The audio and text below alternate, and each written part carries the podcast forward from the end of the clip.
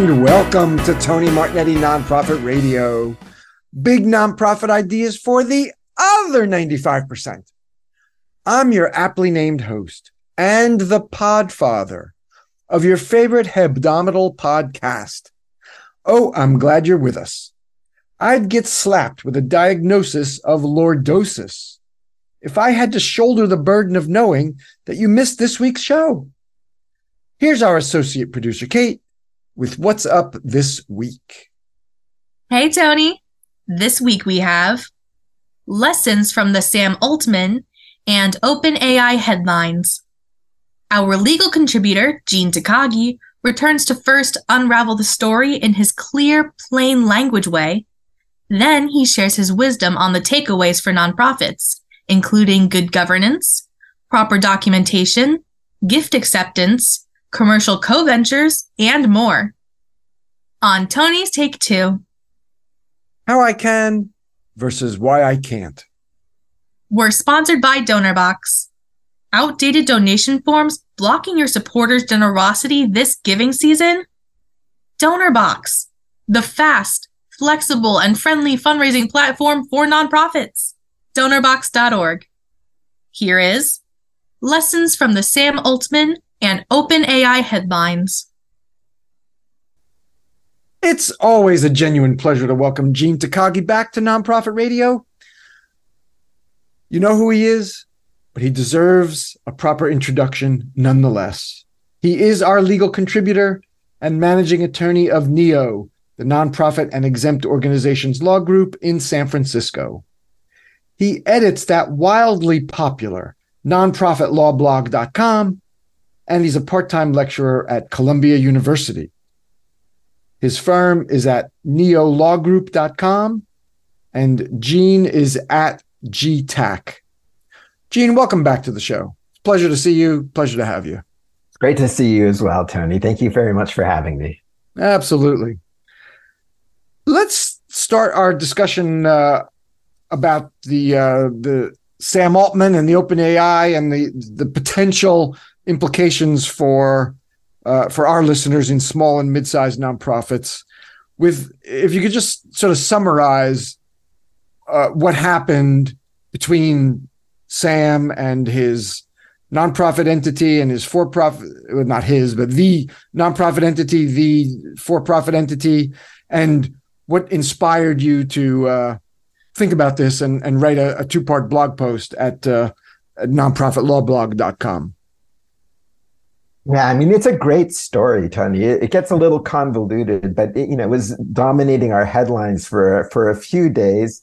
Yeah, and I think a lot of people sort of lost sight um, about like one important fact is that the whole organization started out as a nonprofit public charity. So this is you know a charity with charitable assets that decided, hey, we're gonna develop AI in a way that's gonna like impact the world um, but we're not going to do it for the benefit of for-profit investors. We're going to do it for the good of humanity, right? So that's the way the charity was developed and why they thought, hey, let's develop it in a charity. Let's not develop this in a for-profit. Let's do it in a charity. So just to just to be explicit, OpenAI is a 501c3 uh, OpenAI Inc. Um, and so uh, Inc. That's important. Yeah. yeah. right. That's important. It becomes important in the story. OpenAI Inc. is a is the the charitable entity, the five hundred one c three. That's right. Um, which Sam Altman is the founder of. Right, founder and board member. Just as an aside, Elon Musk was one of the uh, initial board members uh, as well, and might have tried to take it over, but didn't wasn't able to do that, but that's another story. Um, so um, they they were formed in 2015, and they probably took a year or so to get going. And I don't know that they expected to develop into such a prominent player in the field, the dominant AI player with uh, ChatGPT, right? So uh, GPT, ChatGPT, I think uh, a billion users within just like months or even you know several weeks. It's the fastest growing application I think in, in history. Um, so uh, an amazing thing. Now, before we got to that stage, the nonprofit sort of realized, yeah, we're developing this, and you know, we raised, I don't know, like a hundred million dollars or so um, to develop this AI technology, but we need a lot more if we're really going to like produce something um, substantial. And it's their their original goal was a billion dollars. Yeah, and they couldn't get there, so they said, you know, this faces some other nonprofits as well when they when they want to do something at scale and they learn, you know, we actually need to sort of partner up or collaborate with for-profit investors here. And they're interested in this technology as well. But we have to remember the whole idea was we're doing this for humanity and not be controlled by a for-profit investor that tells us what to do. Um, so they decided to drop down a subsidiary. They formed a subsidiary um, and then they took in investments in the subsidiary. But by forming the subsidiary, presumably they contributed some amount of technology that they had developed to this point. So they raised over $100 million and they developed technology and they contributed down to the for profit. Now other investors are investing in it. And you know, it got to the point where I think Microsoft's um, investment, and Microsoft is the second biggest company in the world. So talking about a big player, think Microsoft's investment was in the realm of eight billion dollars, I think, in total. So I mean, there's a lot of investment. No, of course, not all at once, but um, and they created the subsidiary, which um, was a limited liability company or LLC. So I'll just refer to it as the LLC. Um, and um, so OpenAI Inc., the nonprofit, has now contributed charitable assets to an LLC and is in partners in essence, with all of these other for profit investors who've invested a lot more money than OpenAI did.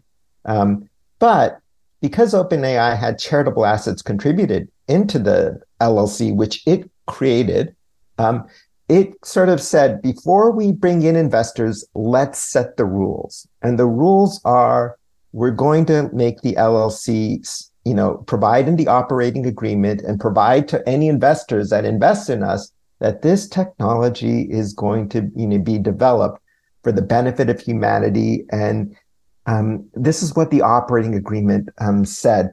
And that is a private document. So we can't see the full thing, but um, this is on OpenAI Inc.'s website. And it says that the operating agreement of the LLC provides it would be wise to view an investment in the LLC in the spirit of a donation with the understanding that it may be difficult to know what role money will play in a post AI world. And the company's duty to this mission, the LLC's duty to this mission, um, will take precedence over any obligation to generate a profit the company may never make a profit and the company is under no obligation to do so. So before Microsoft put in any money or any other investors put in money, this is the operating agreement that they are signing and accepting. So that's the thing.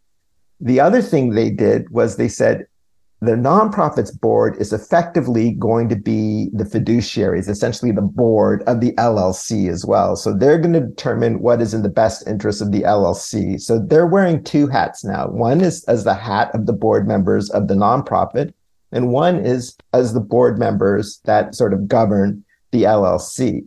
Um, and at some point, the board and Sam Altman, or majority of the board and Sam Altman, the founder, um, uh, who is also the CEO of the LLC, were in conflict. Um, and the board decided that they didn't want to keep Sam on as CEO. Now, they gave a reason for it, and it, it was essentially that he wasn't um, open and and sharing. That's, the, all. that's the the board of the LLC.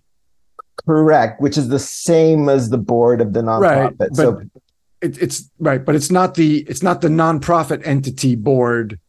That I understand they're the same people, but they operate in two different Right. Wearing, they operate as two different entities. Wearing two different just, hats. Just like a, a person could be a, an individual and a trustee or an executor and an individual. So so the the the LLC board and Sam Altman were in conflict.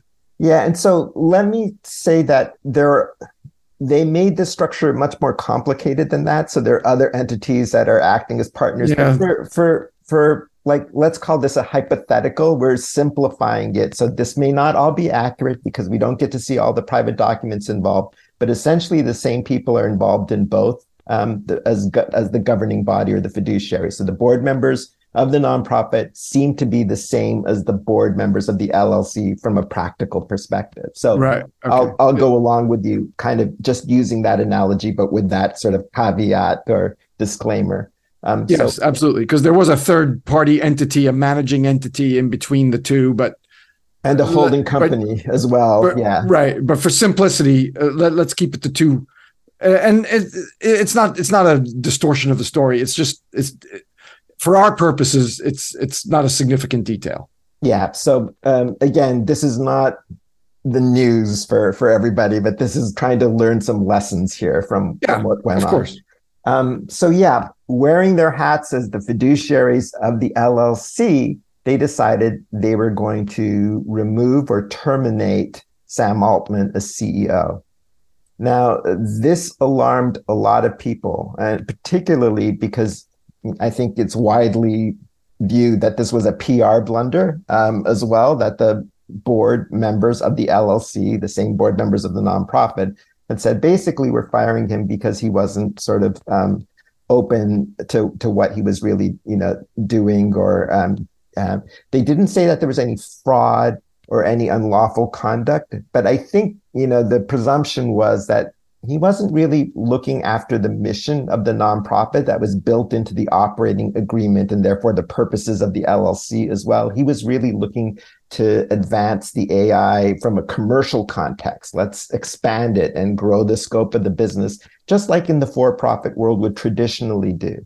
Um, but the board members kind of had this background, um, you know, some of them, anyways, academics and kind of people who kind of understood the charitable context of it and were more uh, concerned with the ethical issues related to to AI. Um, and I think you know you've probably discussed that with some guests in, in the past as well um, uh, of uh, artificial intelligence and what that might mean uh, beyond just making the world easier for all of us because we can talk to machines. There are some dangers with that as well, and I think the board didn't felt felt like Sam was like progressing on like let's make this this you know huge company and let's dominate the space um, and not thinking as much about the ethical considerations that the board had. It's time for a break. Are you looking to maximize your fundraising efforts and impact this giving season? DonorBox's online donation platform is designed to help you reach your fundraising goals. From customizable donation forms to far reaching easy share crowdfunding and peer to peer options, plus seamless in person giving with DonorBox Live Kiosk. DonorBox makes giving simple and fast for your donors and moves the needle on your mission. Visit donorbox.org and let DonorBox help you help others. Now back to lessons from the Sam Altman and OpenAI headlines. I, I saw this sort of captioned in uh, uh, something I was reading, or maybe it was even a video that I saw it uh, just you know a week or ten days ago when this was all capturing headlines. It was basically a uh, altruism versus accelerationism. I won't go too much down the rabbit holes because there there is this whole effective altruism movement um, that um, was embraced, I think, by one or more board members. Um, that's associated with Sam Bankman-Fried, sort of the whole um, other area. But avoiding that rabbit hole for the moment, yes, that yeah. I think that's right. That that there's kind of like, are we doing this for a charitable reason? Because this is an LLC with outside investors who put in most of the money, but they agreed that hey, this is the operating agreement. We are going to be operating really for the benefit of humanity, and we may not expect a profit. In fact, we were told, don't expect a profit. Think of this as a donation.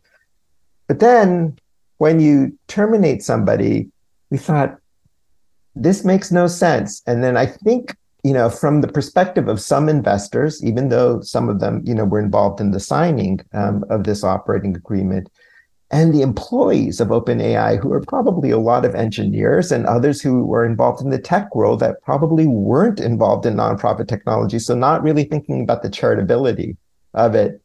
They had a huge uprising against this move that the board did. And so, within days, you've got um, Microsoft being upset and saying, you know, we may desire just to hire um, uh, Altman and yeah. run the AI division within Microsoft itself. Because by this time, OpenAI and Microsoft are now very embedded together. Microsoft being the you know the primary um, uh, or the biggest investor in OpenAI, I believe, um, and uh, a lot of their um, sort of programs that we're or apps that we're familiar with, like Word and Outlook, now have OpenAI sort of structures built into them. And I don't know if you remember, Tony, uh, another aside. Do you remember Clippy um, from Microsoft's old like AI help? This is from the 90s where you could say help and Clippy, a, a animated paperclip would pop up on your screen. And, I didn't know Clippy by name. Uh, sorry, I'm sorry, Clippy, uh, to the designers of Clippy. I didn't know him I, I mean, I don't know. Uh, Clippy could be a woman too. Uh, uh, who knows the gender of Clippy? Anyway, uh, I didn't know Clippy by name, but I certainly remember the little the little animated uh, paperclip. Yeah. Yeah, so that was Microsoft AI. So OpenAI ChatGPT is like a huge evolution from from that, right? And now it's embedded in Microsoft's stuff, and it's like a, a powerhouse ChatGPT um, program that you know Microsoft can make available for users of its programs. Um, and that's a big deal. That you know, if somebody threatens what that might end up being, um, they had kind of a, I, I think from their perspective, reason to say, "Hey, why are you firing the CEO who's been, you know, growing OpenAI LLC at like an incredible rate and incredible impact. Um, and it's really, you know, uh, jeopardizing our business at, at, Microsoft beyond our investment, which maybe we don't expect money back, but we've been like using the technology. And if there's some threat to the technology because you're not going to follow the lead of your CEO, um, then maybe we need to sort of see what our legal recourse might be and maybe other strategies like hiring Sam Altman away from you and what he's terminated, so just hiring Sam. And I think close to 90% of the employees of OpenAI said, we're going to if you don't bring back Sam as CEO. Um, at that point, and a lot of media coverage. So everything, the New York Times, the Washington Post, the New Yorker, the Atlantic, like everybody writing all about this. Um, probably not from the legal perspective that that I might want to see, but yeah. um, uh, and understandably so. But yeah, I, I, think there was pressure on the board to say, yes, we know what our fiduciary duties are. We know that the operating agreement says that you know the LLC is going to be you know operating the, the programs for the benefit of humanity, not for the benefit of our investors. But in light of all of this, we are going to bring back Sam.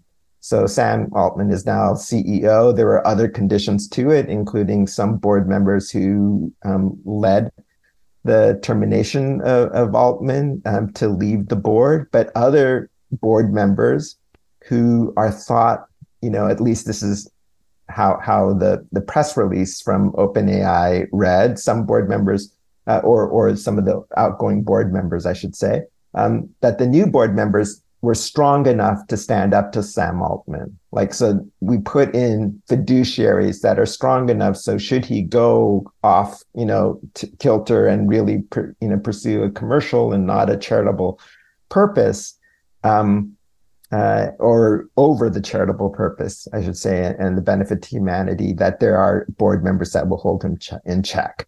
Um, so that's kind of in a nutshell what's happened here. So, nonprofit board also in charge of the for-profit joint venture. So it's a joint venture because the nonprofit has some ownership of it, and for, other for-profit investors have ownership of it. Um, and there are all sorts of rules that we can talk about in those type of collaborations. But nonprofit board is essentially in charge of both, um, and they made a decision with charitable purposes in mind. Uh, that didn't go well with the other stakeholders. They got threatened um, with something that could have really harmed or um, just eliminated a large part of the value of the LLC. Um, and now we're back to where we kind of started, but with a slightly different board. And I think the questions are what have we learned from this and, and where are we now with nonprofits and for profits collaborating this way? Yeah, absolutely. And those are our broader lessons, uh, which we'll get to imminently.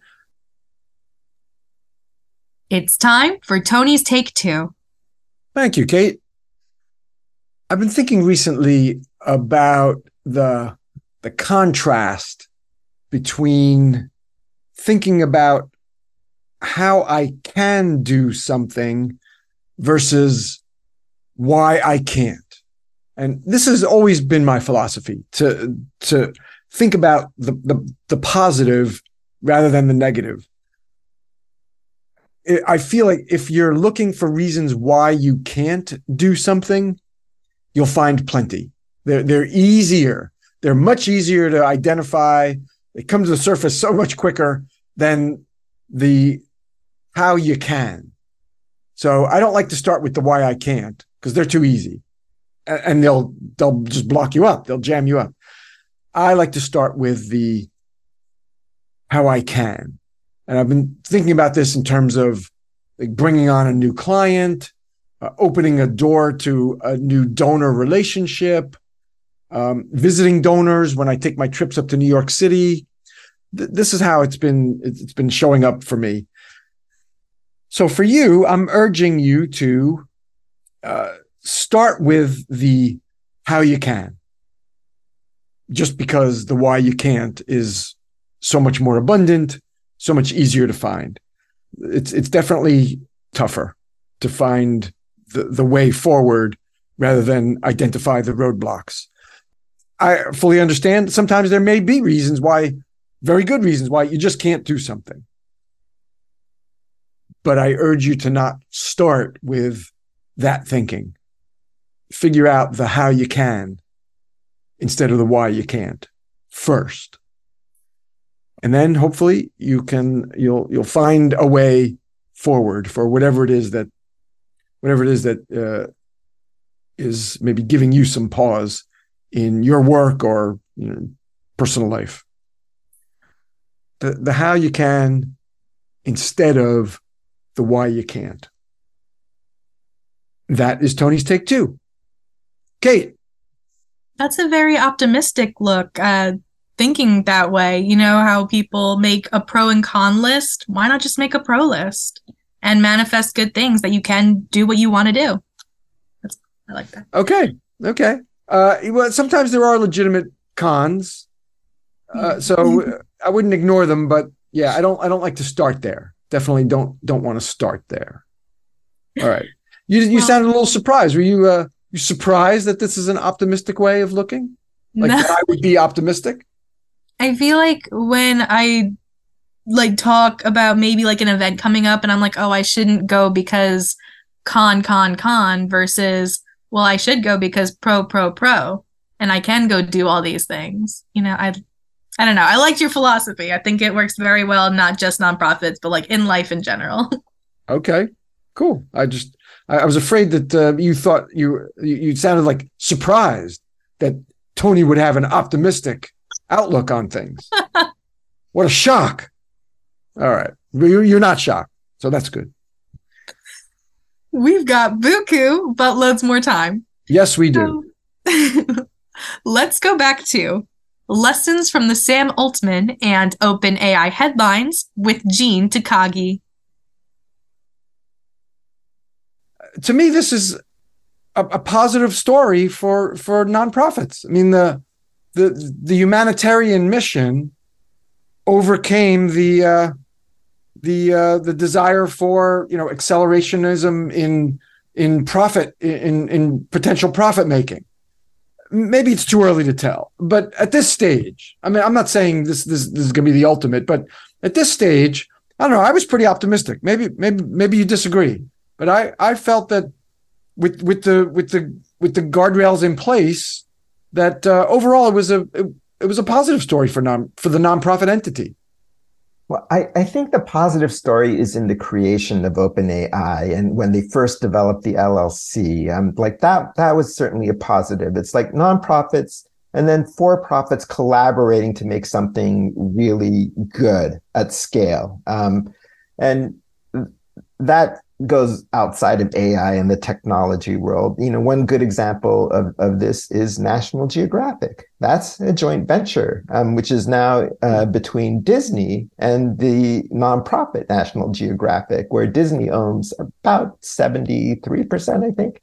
Um, of the stock of that joint venture, and the nonprofit owns 23%, but each of them put four people on the board of that LLC. That's also an LLC um, so that the nonprofit has an equal say, essentially. And there are sort of guardrails there as well as to what the nonprofit must allow and not allow the LLC to do. So, because charitable assets are involved, again, the nonprofit needs to have control over those charitable assets and how they're used.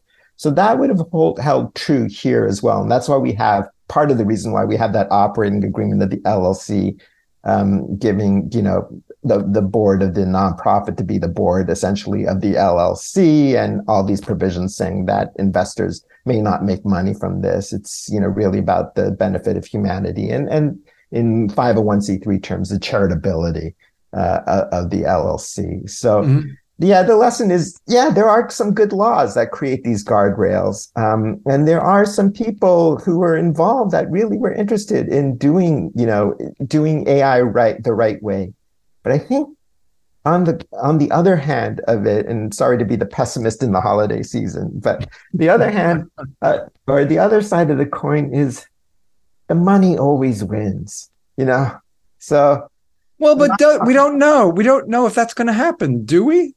Well, we know Sam got rehired, right? Altman got rehired as the CEO of the organization. And yes, they said there's going to be more controls because the board members are the new board members are yeah. able to hold him into check. But the, the, the new board members are also kind of for-profit people, right? They're not other sort of nonprofit leaders or like they're they're more well known for for their investment expertise and what they do in the for-profit world and technology world, which is important too. Um, and you know, we can sort of go into you know some people wanted to write an immediate reaction kind of in the nonprofit law world that I reside in is, hey, these are charitable assets. They did what they thought was the right thing to do. You've got to protect those charitable assets, and those charitable assets always have to be used for charitable purposes, uh, unless they're sold for fair market value in, in, return, which I don't think is the case here.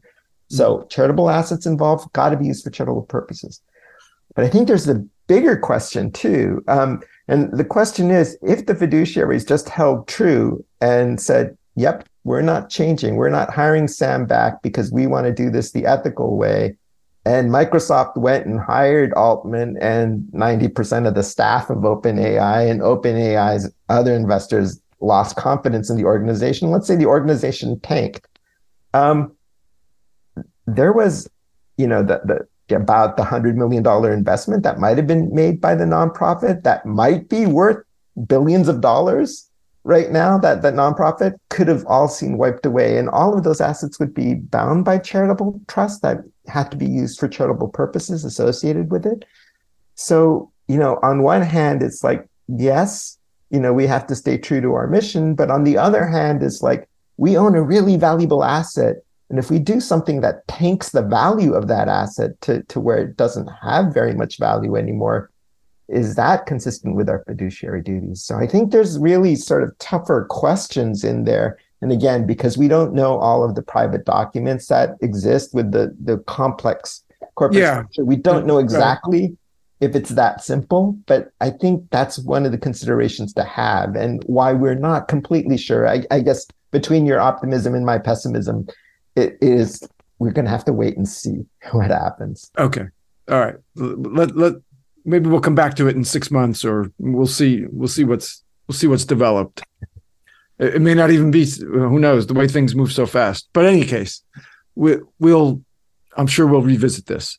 Let's let's broaden to uh, some of the some of the lessons for uh, not not for uh, you know a smaller mid-sized shop having a a for-profit subsidiary governed by a managing entity and entity that uh, but there are there are um, takeaways for our our our uh, our routine sort of contracts with and and partnerships with for-profit companies that that around fundraising um, around some of the other charity. Well, the the, uh, the commercial co-venturing. So let's talk about some of the lessons that we can take away.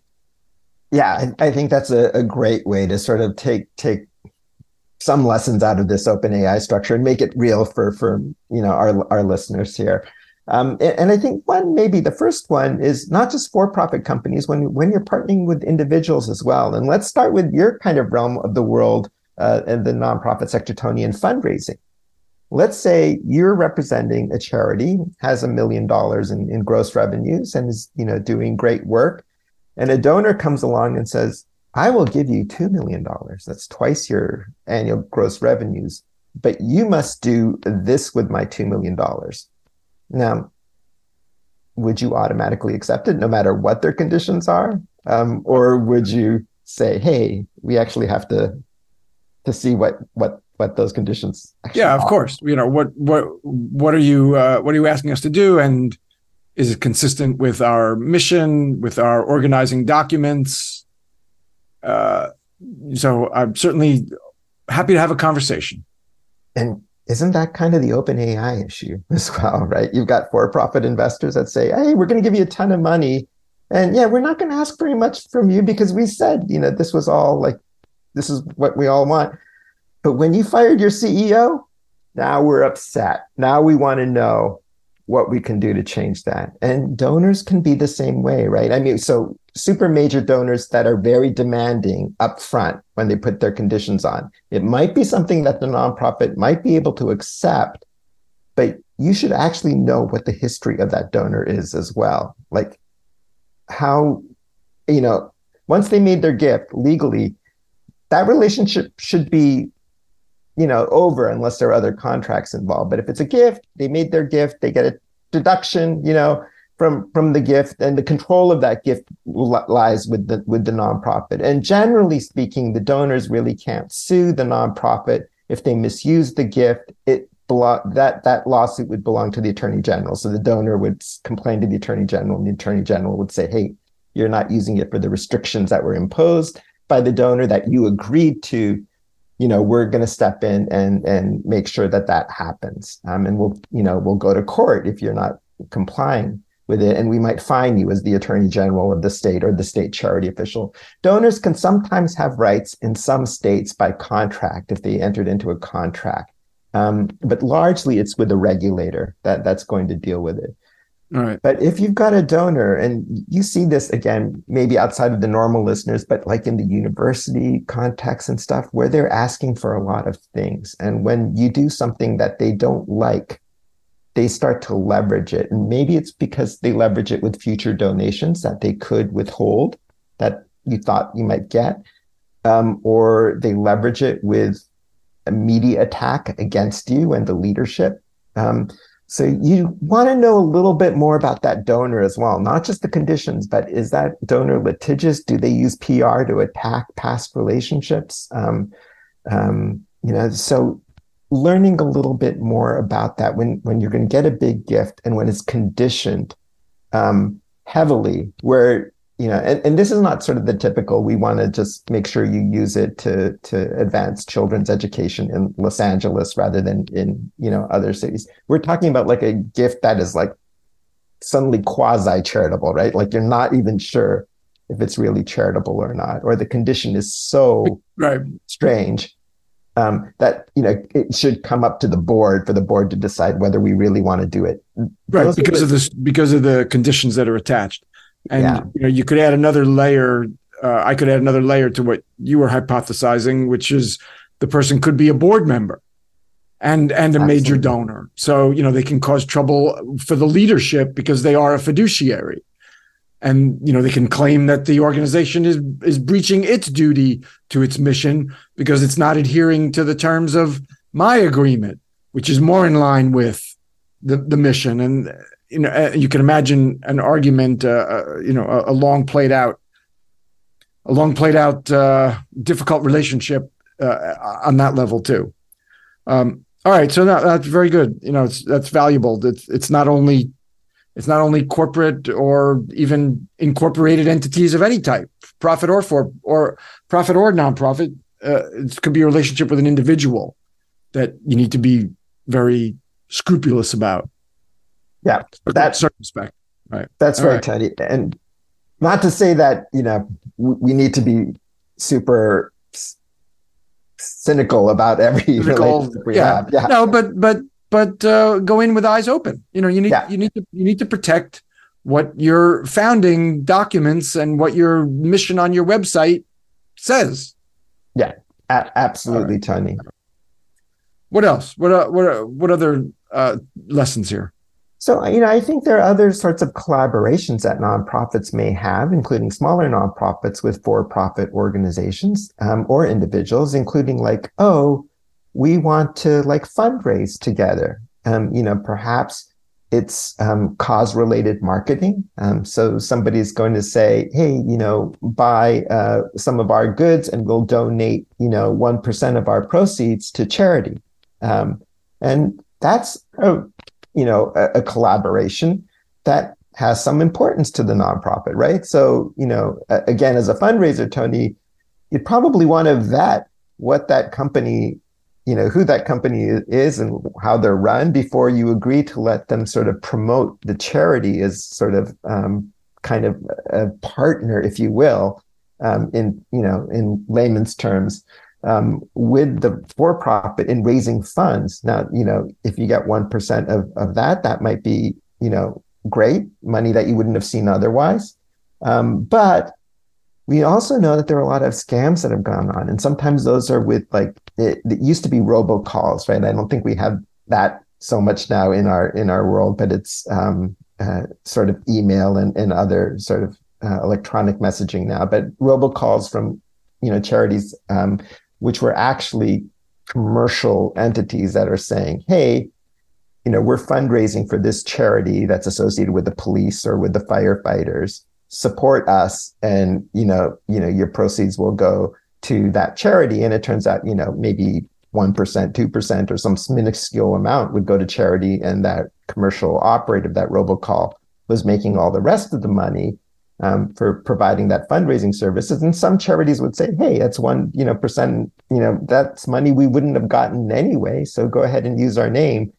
But in the end, you know that could really blemish the charity's reputation and you know its relationships with donors because that seems pretty deceptive. Um, uh, and so you have to be careful. I mean that that's those are extreme cases, but there are going to be those gray areas where you say, I don't know if going into this relationship with this organization and what they're selling and how they're using our name is good. So got to be careful of that as well. If we're going to lend our name to something like this, uh, I mean, at the most basic level, we need to make sure that this is not just a handshake agreement. There needs to be a written agreement.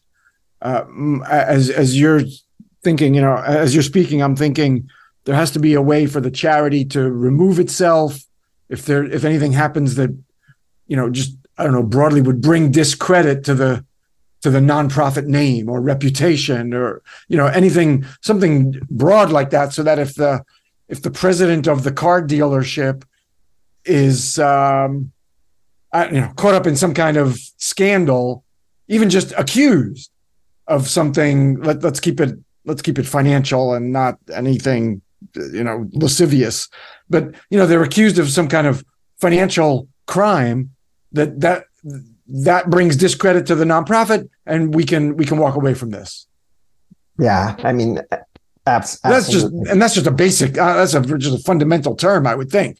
But there has to be a writing between the two the, the two uh, uh, parties that are going to uh, work together and most states require some sort of writing and some sort of provisions in that writing to protect the charity in those relationships. Um, under uh, a lot of state laws, they call this commercial co-venture um, rather than cause-related marketing, but kind of the same type of relationship where a for-profit is out there using the nonprofit's name with permission um, and saying to the public, if you buy some of our services or some of our goods, the car that you mentioned, then a percentage or some portion of our uh, revenues uh, or the the funds that we get from the sale we're going to go to charity and you know, having something in writing is great and, you know, required provisions in the contract is great, but you've got to even do more than that. Cause, you know, what if they give you, what if you're the head of a charity and they give you a check for $10,000 at the end of the year and say, Hey, this was all we raised. We thought we were going to raise $100,000 for charity, but we didn't sell that much. How do you know? How do you know they didn't sell a whole lot more? And what obligation do they have? You know, were they holding the $10,000 for a year? Were they holding it for a week? Um, and there, there are laws, uh, you know, depending upon what state you're in about how that works. So for charities, the obligation is if you're going to enter into that type of uh, relationship, make sure you know the laws involved as well, because there may need to be a specific type of contract that's involved. You might need to have um, that other party register and report uh, on this, and you might need to build into your contract certain things that allow you to uh, be able to audit. Um, what that organization is doing, at least you know on on their books or, or their paperwork. Um, there could still be fraud, so you have to always be cognizant of of uh, the reputation uh, and the history that your other partner, again loosely um, stated, is. But you know you there's a lot that goes into that, and again. Just like with OpenAI and its relationship with its investors, you have to know something about that other party and you have to have this mutual understanding that should be documented in agreement, just as you said. You mentioned registration. Uh, a lot of the laws in states that require registration for charitable solicitation also require registration of commercial co-ventures. That's right. Um, and uh, reporting. I mean, it might be with each form of solicitation or might be on an annual basis. Um, so um, something to, to pay attention to. Again, as a charity, you have a responsibility to make sure you're contracting with parties that are permitted to do the work that they say they're going to do for you. So it's not mm-hmm. just their fault. It would be your fault as a charity leaders um, if you enter into a relationship like that and it isn't compliant with the law. So be careful of that. What else should we talk about, Gene? Um, so we can talk about a, a little bit about well, partnerships where um, there are actually kind of nonprofits looking for a little bit of money um, from for-profit investors who want to do something with what the nonprofit is doing, and it might not be, you know, in the millions or billions of dollars that we're talking about with OpenAI. It might be in the thousands of dollars. So you've got a nonprofit program, um, and you know you think that there might be some people interested in supporting it but they don't want to give you a loan they don't want to give you a donation but they said hey let's go into some sort of business together and we want a piece of of sort of the equity in it and this happens again in a little bit of a bigger context all the time in low income housing um, so for for profit developers to get low income housing tax credits from the government, they have to be partnered with a nonprofit in order to do that. Um, so oh. the only way to access those tax credits is to partner with a nonprofit. So in you know in that case, the nonprofit again has a whole bunch of rules involved in terms of well, you've got to protect the charitable assets that you are contributing to this joint venture that's co-owned with for-profit investors. You've got to make sure that the nonprofit purposes are being advanced by that joint venture. Um, so again, if you're thinking about it, even in a small context, not involving, you know, a lot of money, but even in a small term, like let's start a small LLC together and, you know, the nonprofit is going to put in $20,000 and for-profit investors are going to put in $20,000. Um, and we're going to do something that furthers the charitable purposes, but that is outside of maybe what 501c3 allows, or it's only going to be capable of doing it at this scale because there are people who want their money back as shareholders or they want to have skin in the game as well, right? Um, so if they're going to do something like that, again, laws involved that protect the charitable assets. So you have to do it carefully. Um, you know, $20,000, $20,000 is possible, but you, you, you're going to have some associated costs. And of course, if you're going to also manage uh, a joint venture, you have to be very careful about um, keeping an arm's length distance with the nonprofit, even though you need to have a certain amount of control of it. So again, just like the OpenAI thing, but on a much smaller scale, it gets to be complicated stuff. Yeah, this sounds like walking a tightrope between between the between the two entities. Um, all right. I mean, you're you're saying it's it's it's done, but it needs uh, obviously it needs to be done delicately. Now, I see this happening a little bit more often nowadays because there are like government incentives um, for small businesses. Like so, um, sometimes it's it's minority owned small businesses, sometimes it's women owned small businesses, and there are sort of government funding to spur on these businesses. And nonprofits are sometimes excluded from that. But the work that is to be done is often, you know, in the public interest, which is why the government is funding it in the 1st mm-hmm. place, right? So it's something that a charity could do. And it might be a minority led charity or a women led charity that wants to get in on it, but they can't get in on it because those programs are designed for small businesses only. Um, and that may not have been the intent of the legislative body that created that that fund to exclude nonprofits that are led by those um, uh, persons that face sort of economic disadvantage in certain areas. So it's interesting. Some nonprofits are forming for profits for the purpose of being able to to compete on those government bids. And w- what realms are you seeing that? Is that also mostly housing? No, in in all sorts of realms, from uh, disaster relief, for example. Um, oh. um, mm. uh, so uh, yeah, and, and you can find it in uh, education as well. Hmm. Okay. So uh, distance learning education um, largely was kind of a, a, concept of joint ventures as well. You had for profits that wanted to put up the money, and you had nonprofit that had the skills and the teachers, right? So a lot of distance learning. Um, um, now they're in apps and stuff, and, and websites. Um, but when they first started, they, they were often done uh, through joint ventures between educational institutions that were nonprofits and some uh, investors or educational providers that were for profits. Hmm. All right. Anything else uh, that you want us to uh, be aware of when we're quote partnering with some other entity?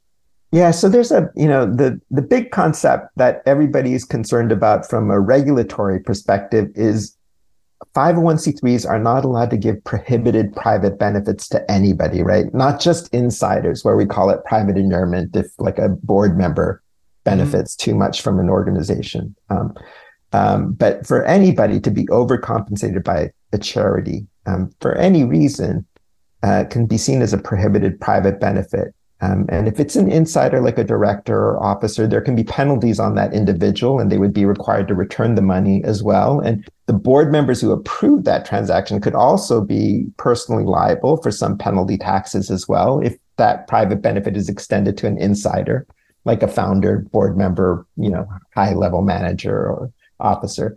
Um, but if it's to anybody, an outside vendor, and you didn't vet the situation well enough to know that oh they're actually getting more than what they contributed um, to us more than what they paid for they're getting more value from the charity so it looks like it's oh. a diversion of charitable assets right so if you overcompensate for example somebody who developed a website for your organization and the commercial rate would have been let's say $10000 for this and that person did the exact same service that their competitors might have done, but charged you $50,000 for it. And the board just simply didn't know what the commercial rate was and approved it without any intention of doing anything wrong. That's mm-hmm. still a private benefit transaction, and that could threaten uh, an organization's exemption. So be careful um, when you sort of enter into transactions with for profits, even if they're vendor relationships, to make sure that you're not overcompensating anybody and always be super careful if it's an insider that's involved. So a board member, officer, you know, yeah. that has a company and they're entering into the contract and or you know, office space. I see that often. Yeah. Board member board members giving office space to uh to to the to the nonprofit. But you're talking about not giving or you're talking about, you know, beyond market rate. Um, yeah when they're trying to market rate transaction. So, all right, well, so this goes back to to uh, the the due diligence that you and I talked about years ago around uh, private benefit transactions that were related to insiders, C-suite, board members, uh, founders. You know, the, so it's the, the, same due diligence applies.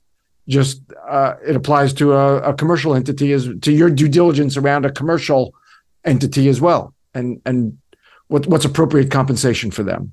Yeah, and that wraps back into the OpenAI issue as well, without knowing it. But I would consider that the the board may have been concerned that they were extending a private benefit um, to its outside investors by operating for commercial purpose, even though their organizing documents or their operating agreements said, "Hey, we're doing this for humanitarian purposes." And you might not get any profit coming out of this. Um, oh, so- interesting, Gene. All right. All right. Well, that's savvy thinking. All right. I see. Uh, anything else that we should take away from our potential relationships with other entities? Um, open eyes is what you said earlier, and I, I, I uh, believe that that's 100% true, Tony. So yeah, most people are good. Most, you know, most people are trying to do yeah. the right thing. Yeah. Um, but keep your eyes open. Um, and not just with respect to, to, um, what, you know, who you're dealing with, but also with re- respect to kind of what laws might apply. Um, so, um, stay, stay in touch with kind of the important resources that you need. Keep yourself safe. Yep. Keep your nonprofit safe. Stay safe. All right. Thank you. Gene Takagi and it's the nonprofit law blog, and the uh, firm is at neolawgroup.com. Gene is at GTak. Thank you very much, Gene. Always, uh, always learn more than more than I can more than I can manage in, in one sitting. I have to listen back again. Thank you very much. Thank you so much, Tony. Next week, there's a 57% chance it'll be performance measurement. If you missed any part of this week's show, I do beseech you, find it at tonymartignetti.com. We're sponsored by DonorBox outdated donation forms blocking your supporters' generosity this giving season? DonorBox, the fast, flexible, and friendly fundraising platform for nonprofits. DonorBox.org. Our creative producer is Claire Meyerhoff. I'm your associate producer, Kate Martignetti. The show's social media is by Susan Chavez. Mark Silverman is our web guy, and this music is by Scott Stein.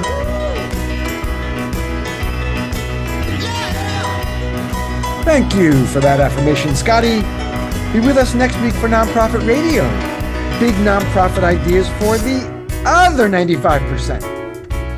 Go out and be great.